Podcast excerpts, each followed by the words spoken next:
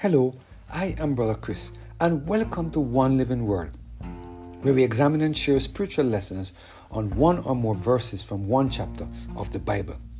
Today we're focusing on the topic Be Faithful, based on our reading of Luke chapter 16 and verse 10.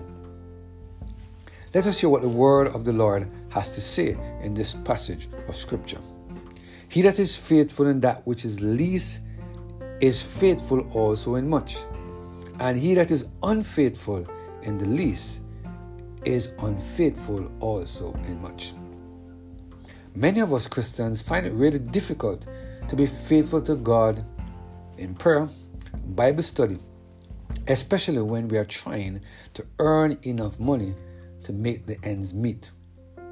Some of us Christians find it exceptionally difficult to be faithful in the return of our, our faithful tithe and free will offering especially when our monthly expenses far exceed our monthly income. Although God said that He would open the windows of heaven and pour blessings on us, we still struggle to be faithful to the Lord. And when it comes to the musical talents and other gifts that God has given to us, we at times find it hard to faithfully dedicate these gifts back to the Lord. Have you ever wondered why some of us find it so difficult to be faithful to the Lord in all areas of our lives? It is very important for us to realize that unless we allow the Holy Spirit to take full control of every single area of our lives, it will be impossible for us to exhibit faithfulness in the things of God. You see, my friend, our carnal nature is at enmity with the things of God. Therefore, it would be difficult for us to manage the resources and talents that God has given to us in a way that will meet His approval unless we receive guidance from Him. This war between the flesh and the spirit makes it really difficult to be faithful to the Lord, especially when we have not surrendered our all to the total control of the Holy Spirit. In order for Christ to get the people to understand this point, Jesus told a parable of the unfaithful steward in Luke chapter 16, verse 1 to 8. In this parable, we see the rich man calling the unjust steward to give an account of his stewardship. And when the account showed that this steward wasted the resources entrusted to him, the rich man decided to take away this stewardship from this unfaithful righteous man. When this unrighteous man made uh, realize that he was in a position to revive the responsibility of stewardship that was given to him, he quickly implemented a plan which impressed the rich man and resulted in him maintaining his position as steward. After telling the disciples this powerful parable, Jesus made a very profound statement in Luke chapter 16 and verse 10. This is what Jesus said he that is faithful in that which is least is faithful also in much. And he that is unjust in the least is unjust also in much. Many of us, when we read this passage of scripture, we immediately believe that Jesus was addressing only or talking only about money and how we manage it. But this was not the case. When Jesus used the word least, he was referring to the things of the world, which is the mammon on unrighteousness. And when Jesus used the word much, he was referring to the gifts of spiritual grace. Here, Jesus is comparing the things of the world with the things of God and letting us know that unless we are able to manage the things of this world in the most effective manner, it will be difficult for God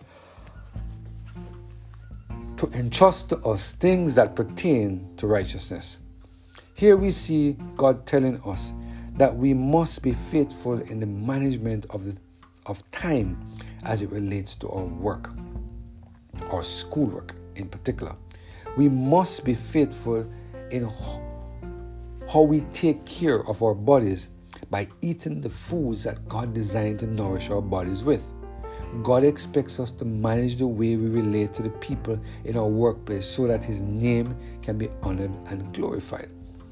Matthew Henry, in his commentary on this passage of Scripture, said 1. if we do not make a right use of the gifts of God's providence, how can we expect from Him those present and future comforts which are the gifts of spiritual grace?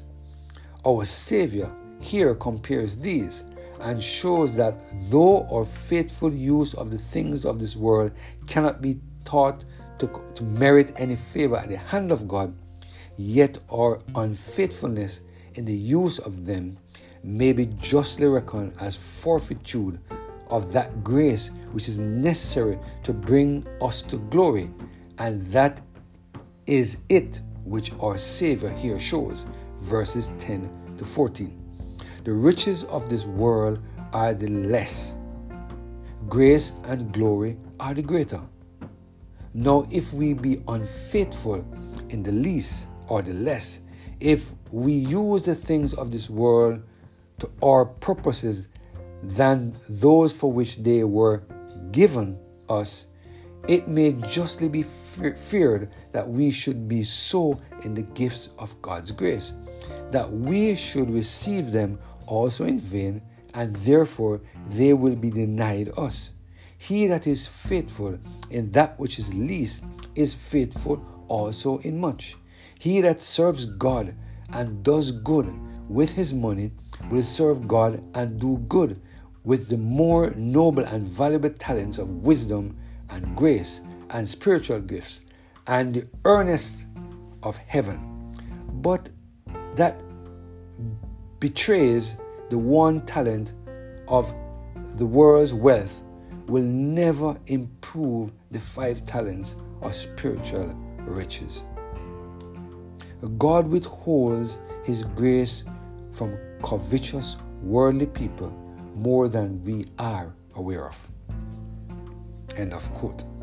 Let us ask God to help us to be faithful in the things of this world so that He will give us the things of God to manage. We must remember that only the Holy Spirit can help us to be effective stewards in the things of this world so that we can receive the riches of righteousness. May God find us faithful when we return to take when he returns, sorry, to take his children or to take his chosen people to live with him for eternity. Let us pray. Heavenly Father, we thank you again for reminding us that your grace and mercy has brought us through.